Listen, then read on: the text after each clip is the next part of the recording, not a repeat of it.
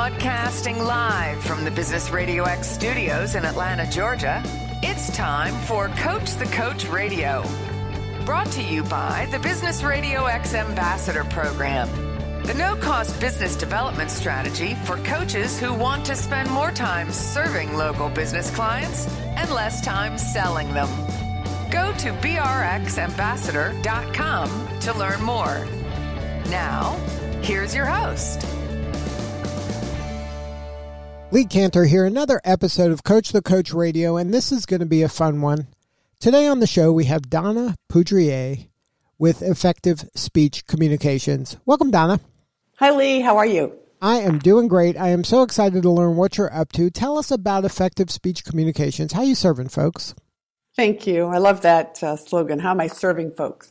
Well, I think of myself as a people stager. If you've ever sold a home or perhaps you have friends that are thinking about selling, we often stage our homes. And I stage people and I help them present the very best version of themselves to then be able to speak well to a hiring manager or to an HR person to get the job they want. So I'm a career coach and I'm a recruiter. So that's pretty much how I serve them. So, what's your backstory? How'd you get in this line of work? You know, it's really interesting. Uh, we can never seem to um, guarantee our, our, our, our linear view of where our career is going. I started out in sales and marketing, and the reason being my father was all about the sale. He was a sales manager, a sales trainer, he wrote books on salesmanship. He was a public speaker about sales. So it's no surprise around our dinner table, that's all we ever talked about was how to close the sale. So of course, I started out in sales. And I worked for major blue chip corporations like um, Nestle, uh, Unilever, uh, Ore-Ida, Heinz, General Foods, Barilla, all in sales, marketing, and new business development. So what's interesting about this is that I was spending my career creating products, selling them, marketing them, and now my client is my product. So I work with them the very best we can. We're a team approach in creating the best version of themselves with all of their marketing materials, their LinkedIn, their resume, the two minute pitch, their interview strategy, and then, of course, to close the sale. So that's kind of how I got started. It's all about the sale, and it still is, right? Now, how how do your clients come to you? Uh, like, are they at the beginning of a job a search, like at the beginning of their career? Are they kind of executives that are trying to get to a new level? Like, what what is kind of the pain they're having where uh, Donna and her team are the right solution? That's a good question. I really work the entire spectrum. I work on my own as a career coach. I work with other career coaches in terms of helping college grads get hired and working with universities or just working with those grads on one on one. And then I also work with an outplacement company where I'm sure you're aware of when companies are downsizing, they hire an outplacement company and then each of those people have a chance to relaunch their career and I'm a coach for them. So I can be with anyone from just starting out right out of college to executives that are making anywhere from 250 to half a million a year. Now, is there anything, um, say, a middle management person can be doing to get on the radar of a recruiter? I've always heard of some people are like, oh, recruiters are calling me left and right. And then other people are like crickets. No one's calling them about anything. What it kind of catches the eye of a recruiter and what could a kind of a regular person be doing in order to kind of capture the attention of somebody that might help them mm-hmm. land that dream job? Okay, that's a really great question. First of all, you, I think the number one mistake that everyone makes when we're looking for a job these days is to kind of sit back. You might you might expect that recruiters are going to just reach out and find out about you through LinkedIn or what have you but you've got to be proactive in your search. But if you want to be found out, once a recruiter does find you, if you want to be within their radar and pursue opportunities within that firm, you've got to have a resume that really speaks to the potential job. Like the first third of the resume, the top third, is the most important. An average recruiter, myself included, will look at a resume anywhere from five to eight seconds. So in that top third of that resume, if it's not jumping off the page as to who this person is, how many years experience, et cetera, what they could do for the potential company that I'm representing, unfortunately it goes in the garbage. So you got to be proactive and you have to have the right sales materials. So that's the the first step to be found is to kind of kind of get your foundational assets ready it is. You have to have your assets. And what I would say the other mistake would be that so many people wait to be found or they're just applying online. And what's really interesting about this search, one, something that I learned when I crossed over from being a recruiter to a career coach and combined the two, that over 80% of jobs right now are secured through networking and directly reaching out to hiring managers. Believe it or not, over 80%. So if you are sitting at your computer all day, and I've had people call me up and say, I actually applied to 70 jobs today. You know, I can't wait to hear back. Well, good luck because number one, that's not the way to find a job. That's the smallest portion of the pie. It's only 10% of jobs are secured through online. And secondly, if you're applying online, you need to be using an applicant tracking system, which is a whole nother scenario. So you really have to be reaching out and networking. Use your network. That is how to get a job. Now, if um, when you advise people to, um, you know, in their career search, Mm-hmm. you mentioned just now that kind of applying, and and people think they're being proactive, and they think you know they're doing work. Obviously, it Right. takes time to do all that and do those seventy uh, applications and submissions. Mm-hmm. It, and you're saying that it's not maybe that's not the best use of your time, but that is a use of your time. How would you go about if, if you were this kind of person that's looking for a new job, is your first move to just really identify the type of job first, or do you identify the company first, and then you kind of try to find who knows somebody within there? Because you mentioned the power of the network, and that's really Yes. where you got to get a friend of a friend to maybe refer you. How would you kind of go about this job hunt uh, uh, if you were putting aside what seems like the obvious and easiest is just making submissions in? Right. Okay. So that's a great question. And this is something that we all need to focus on when we're trying to find a job. First of all, you got to have a list. If you just th- say to yourself, yeah, I've been looking for a job for six months, my first question would be is, okay, well, you know, who have you applied to? Who are your targets? Who do you know in your network? So you really have to have a good list of companies saying to yourself, all right, I'm in the uh, medical device industry. I want to stay there as an example. And if I want to stay there, who are the companies specifically I think I want to work for and make that list? Or perhaps you're coming out of publishing, as an example, and you know that the publishing industry isn't doing very well. Well, publishing might be one category you're looking at. And then what are the other areas? What are the transferable skills you have from publishing you could bring into another industry? So you might have two or three industries that you're looking at with a list of companies. So is that for- that that's where you really help your client, right? This is where I would imagine yeah. that you're going to save them a ton of time and them kind of barking up the wrong tree or not even realizing they might have gold in their back pocket and not even know it. But Absolutely. They might know somebody that they didn't think to mm-hmm. contact. But the most important part of this is being proactive, as you said, and making that list. So you can be checking them off because, as you know, there's so many people applying to jobs all the time. For each job, there's probably more than 250 applications. So you got to have a lot of conversations going. So with if you're just having putting all your baskets in one opportunity and that one falls apart, where does that leave you? So that's number one. You got to be proactive. Then you always have to think about it as a sale. You know, you have to have an approach, a demonstration, and a close. You know, the approach is who are you approaching, right? The demonstration are all your sales materials as well as your interviewing strategy. And then how are you going to go into that interview and close the sale? And how are you going to, as part of your approach, how are you going to reach these people? And then I find that a lot of people get hung up on the right person. And I think that in when you're networking within an organization, I don't think the right per I mean ideally you'd want to get as close to the right person as possible, but when you're starting out, anybody in the organization could be the right person for you whether you know them well or not because they might know the next person and you're going to be slowly getting closer to the right person. That's exactly right. I think, are you in this industry, Lee? No, but I mean, it's just I'm in sales, so that makes sense to me. Like Yeah, a lot of people get hung up with, well, if I don't know the person with the golden ticket, why bother? It's not everybody else is a waste of my time. And I'm like, I don't think so. I think these kind of weak ties help you because they give you credibility, and then it helps you get one level closer to where you're trying to go. That's exactly right. You never know where that break or the next job's going to come from. So here, I've got a quick story about that. And you want to hear it? Sure. Okay, so here's an example of putting the like referral opportunity and networking together in one. This is a smart kid. he actually, uh, we're back talking about medical devices actually. He was in the um, uh, medical industry. He decided that he wanted to work more in the device aspect of it. And he didn't really know anybody. So he starts going, looking on LinkedIn. Now, this is, I don't know this person directly. I know my client, whom I'll talk about in a second. He's looking on LinkedIn and he actually finds a client that I'm working with and he sees that they have a lot of like-minded interests. They're young, they're you know out of school a few years, both like sports. So this kid says to himself, I think I'm going to try to connect with him because he's actually working at a company that I would love to work at. They don't even know each other. So number one, check off the first box, right? Because he's actually connecting, trying to connect with someone on LinkedIn.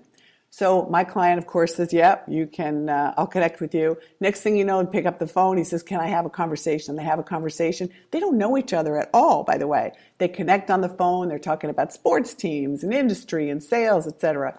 And then the kid says to him, "You know, do you think your company even has any openings?" And my guy says, Well, I don't know. And he says, Well, do you think if I sent you my resume, could you send it down to HR? You never know. Sure enough, sends in the resume. My client sends it down to HR. He ends up getting hired. They end up being very good friends. And my client gets a referral fee of like almost $3,000. Wow. So it, you just never know. This is one that they didn't know each other from Adam, and then they turn out to be good friends. They're both working for the same company. Wow, very interesting. You never know. And and it's one of uh, again for young people listening. I hope that you kind of can get up some nerve and some confidence to reach out to strangers in this manner because people want to help other people. And and don't be afraid to go maybe a few levels higher than you think you should because when people are at higher levels they want to give back and they're excited to hear from a young person that's hungry and that wants to learn. They'll give you some time um, so don't be afraid of that. Take the shot because there's so many older people that want to help the younger person succeed because it's good for their legacy. They feel good about themselves. I agree completely. I have a real soft spot in my heart for new grads. My father was such a help and a mentor to me coming right out of school and showed me how to do it. And really, it hasn't changed that much. And the other interesting point that you bring up when you start a little higher is that when you start a little higher on the totem pole in terms of uh, where these people fall, for instance, a couple different things. If you're if you start in the middle management, suppose you end up being good friends with somebody like this, like the story I just told you. If you're referred in by someone in middle management, as an example, you have a better than 50% chance of being hired. Like here we go back to the referral system, right? If it's at the director level, it's better than 90%. And if you start higher, that person or that director, or so to speak, or VP will trickle it down and their underlings will say, well, I better interview this person. You know, uh, this person, the VP told me this person is good. So that's great advice that you're offering.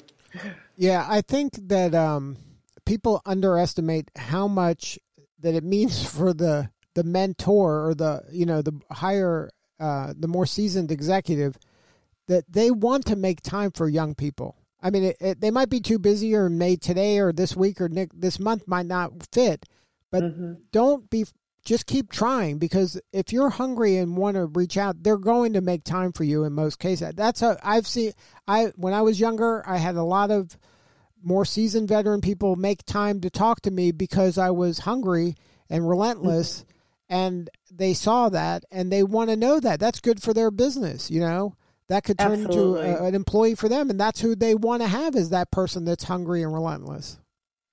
Yeah i totally agree with you and i'm telling these kids that all the time. They have a hard time reaching out and networking. It's something uh, we really need to work on with all of them.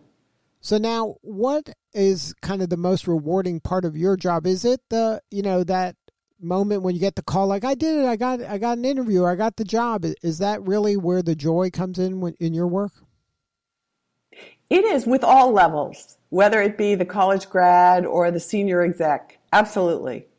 And, and I also think being on their timeline and working according to their plan. For instance, I have people call me and say, you know, I really need a job quickly. You know, I've been, I had somebody recently, they were out of job, they were out of work for an entire year, which is not uncommon in these days.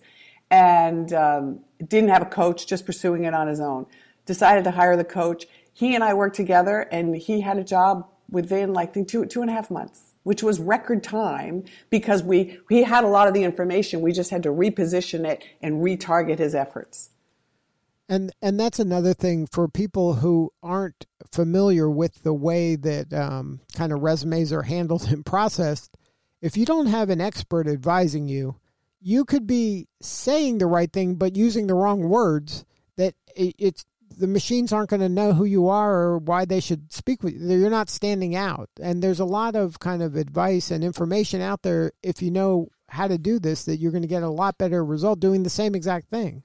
I know. And that it's really too bad that it's come to that with applicant tracking systems is you could be very qualified for a position, but if you're not using the correct keywords that have been included in that job description, you can immediately eliminate yourself when in fact you might be the best person for the job, but you can't get the interview.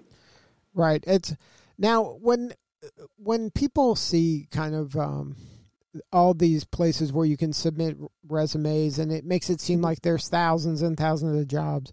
And i would imagine there's thousands and thousands of people submitting on all those places constantly. Is that like a, a lottery ticket? Like are you really just i mean are people getting jobs that way or is that really kind of like you said the one out of 10 or one out of a 100 they do. They they absolutely do get jobs that way, but it requires the candidate to be even more focused, customized, and tailoring their marketing materials. And of course, it helps if you know someone in, in the company as well. You might be applying online, but at the same time focusing on someone you might know in your network that works at that company. Say, hey, I just happened to apply online. You could put in a good word for me or sending them an additional resume. Whatever you can do, like just one step sometimes is not enough. But I have seen it happen, absolutely.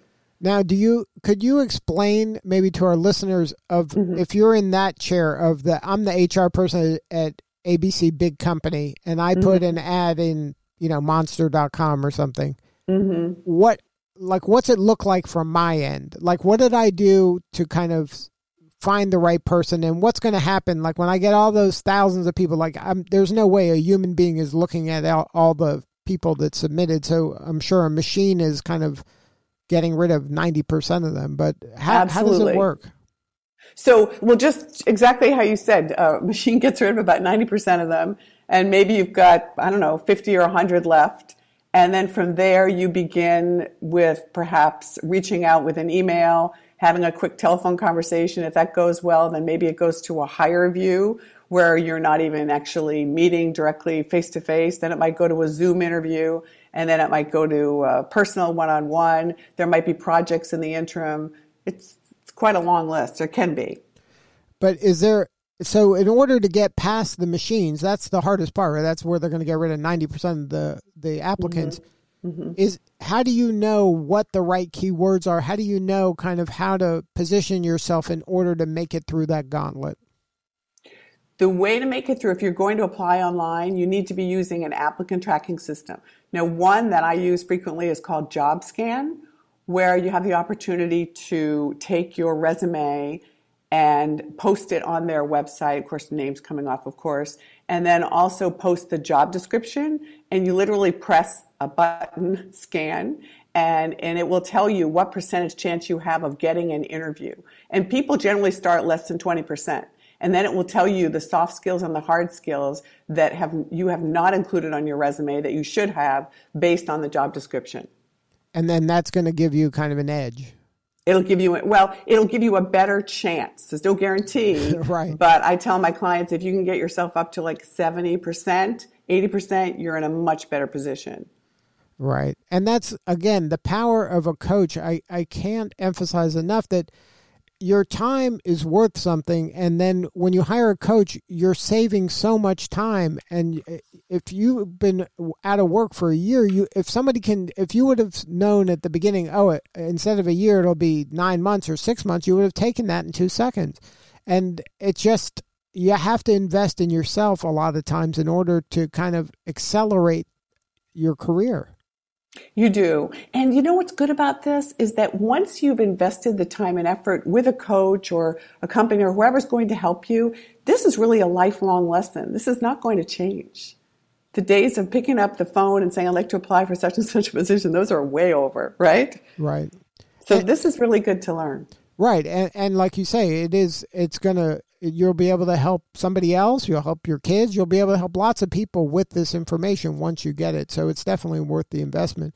So when you're working with companies, how is it different than individuals? Like when a company hires you to find the right person, what does that look like?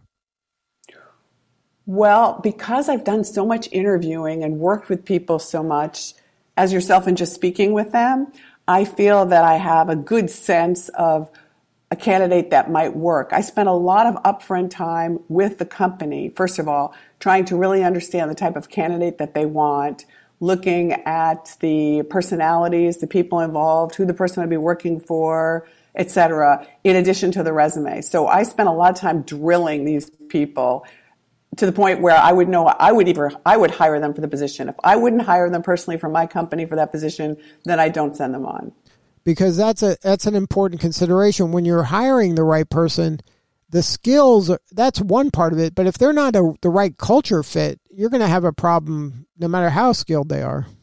Absolutely. And it goes the other way too for the potential uh, potential uh, individual looking for the job. I always say to them think of the when you're speaking to the hiring manager and you're going to the company or you're online and zoom whatever how do you feel about them you know is this somebody you feel that you could work well with because as an individual and you you want to be hired, you want to place yourself in the right position and set yourself up for success. And sometimes it's not always a good fit.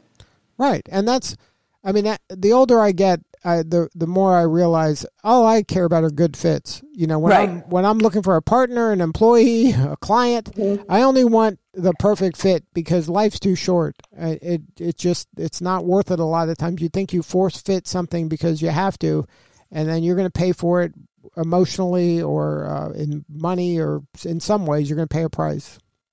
It's not worth it. Uh, there is something else I'd like to mention and bring up is you can put all of the best marketing materials together and get yourself in front of the prospective hiring person for the interview.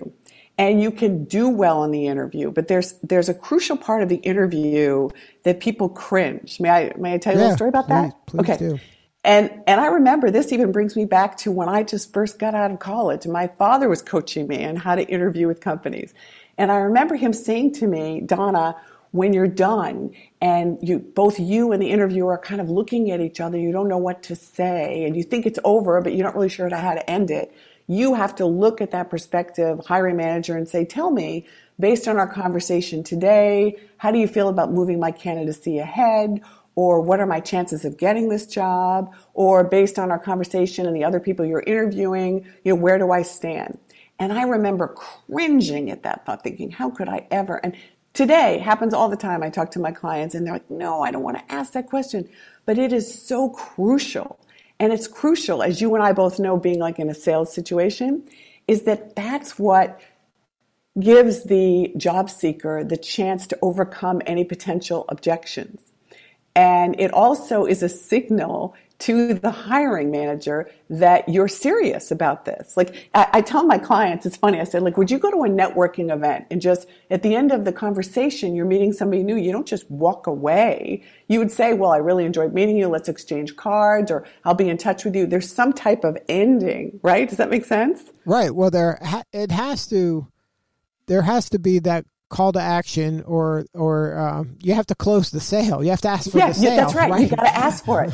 so I've got a story here, a couple stories. It's interesting. Like when people do this, what they find out. So I had one a college grad actually that uh, it was funny because he had he was just done with the job search. You know, he just did, he said this is too much work. I just got to college. I just want a job. I just want to get over it. Like I know you do, but you have to find the right one.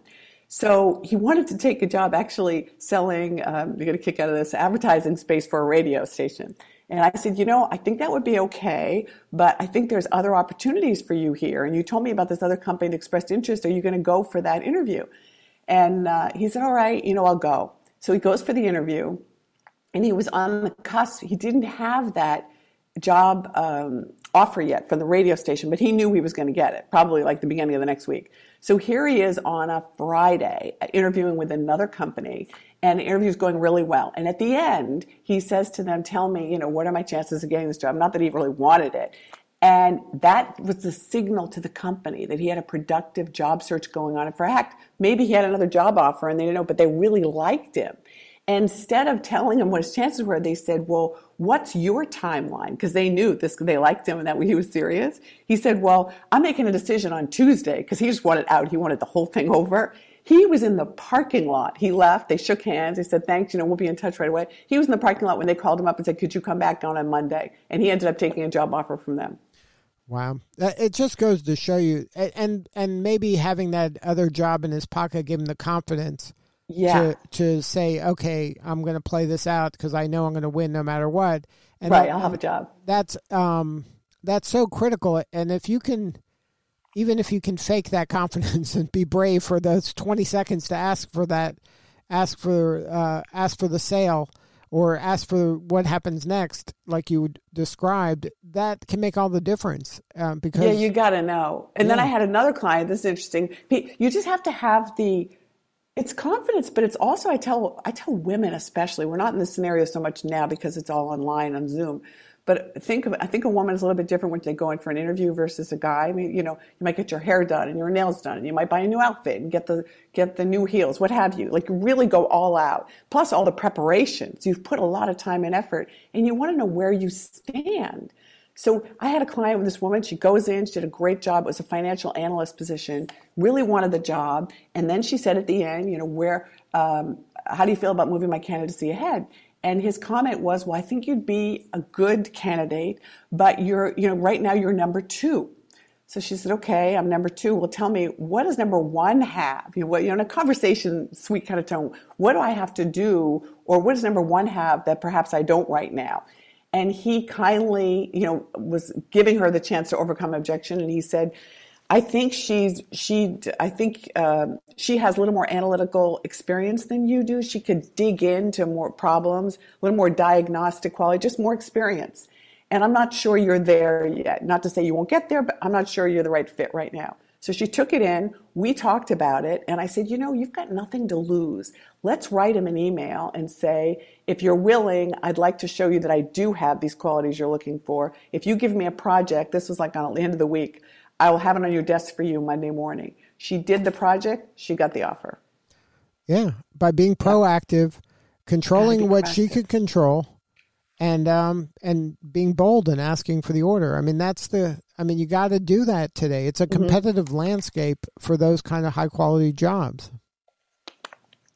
It is. It's really it's fascinating though. It seems so basic just as terms of sales, but we don't always think of getting a job as closing a sale, but I'm a firm believer that it is. Yeah, and I think it's serving you and your clients well. If somebody wants to learn more about uh, your work, get on your calendar and maybe get some coaching or help uh, a company find the right fits for their organization, what's the best way to get a hold of you? I think the best way is initially just to try to just not try to link in with me and tell me in a brief message why you want to get together or chat or what have you. You can also email me at dpoudrier, I think you have my uh, email, at effectivespeechcom2ms.net. And you can call me on my business line, very easy, 203-259-1234. And then uh, in LinkedIn, it's just your name spelled out? It is, yeah. Okay, good stuff. Well, Donna, thank you so much for sharing your story today. You're doing important work and we appreciate you. Thank you. I really enjoyed chatting with you, and I look forward to speaking with you again soon. All right. This is Lee Kantor. We'll see you all next time on Coach the Coach Radio.